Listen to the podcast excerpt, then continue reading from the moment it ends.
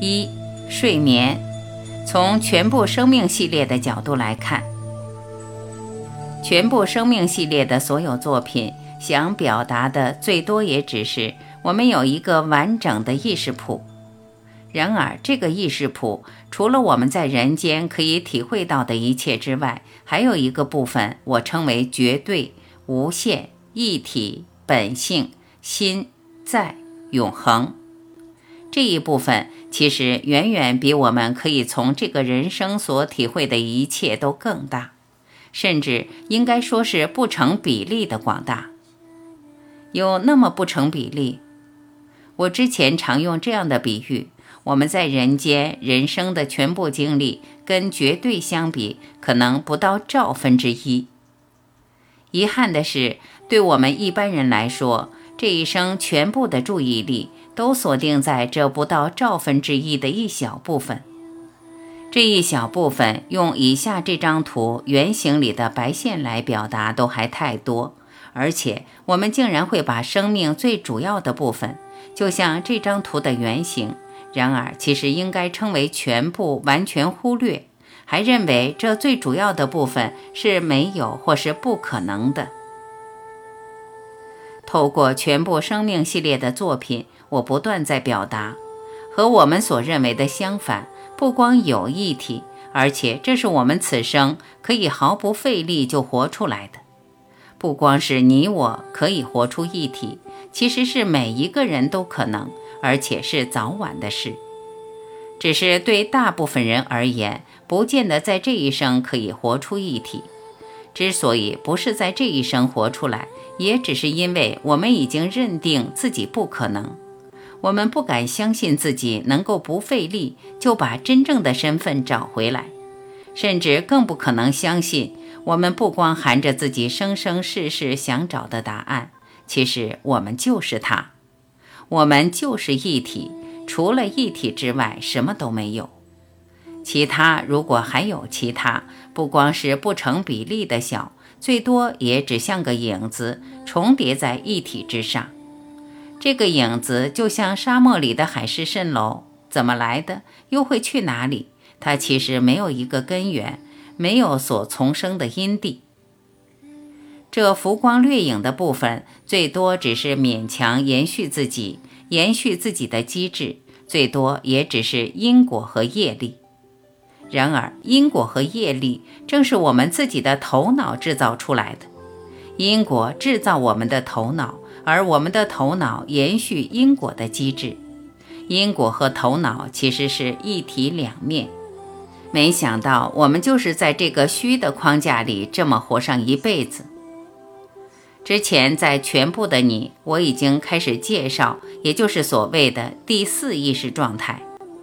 除了我们平常醒着、做梦或深睡无梦三种意识状态之外，还有一个第四状态。而我称为醒觉。我将这第四个状态当做我们这一生最高的目标。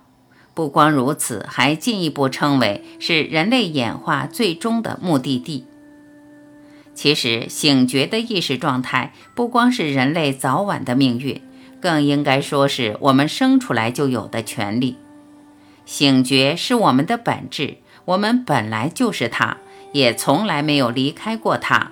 它是否定不了的，也因为如此，我才那么大胆地透过全部生命系列各式各样的作品，邀请你我一再地回到它，让我们一步一步地从在人间学到的种种有或做，回到在或心。在这些作品，我用各式各样的方法来表达我们的意识，其实有两个主要的轨道。一个轨道是透过头脑的逻辑可以掌控，本身是局限和相对，是透过不断的比较，而且是样样都要比较所得到的。然而，还有另外一个轨道是绝对的存在，并不是透过比较可以理解、可以观察到。这个绝对的轨道其实就是醒觉。也就是前面所讲的，远远比人间相对轨道更大的意识。不过称醒觉是另一个意识轨道，这种说法最多也只能当做比喻。或许一个比较贴切的表达，就像一开始的图所画的，绝对醒觉的意识其实占了百分之九十九点九九九九九九九九九九，而相对的部分，就像前面提过的，最多不到兆分之一。到这里，你可能也已经发现，就连这种表达还是一种比喻，无限。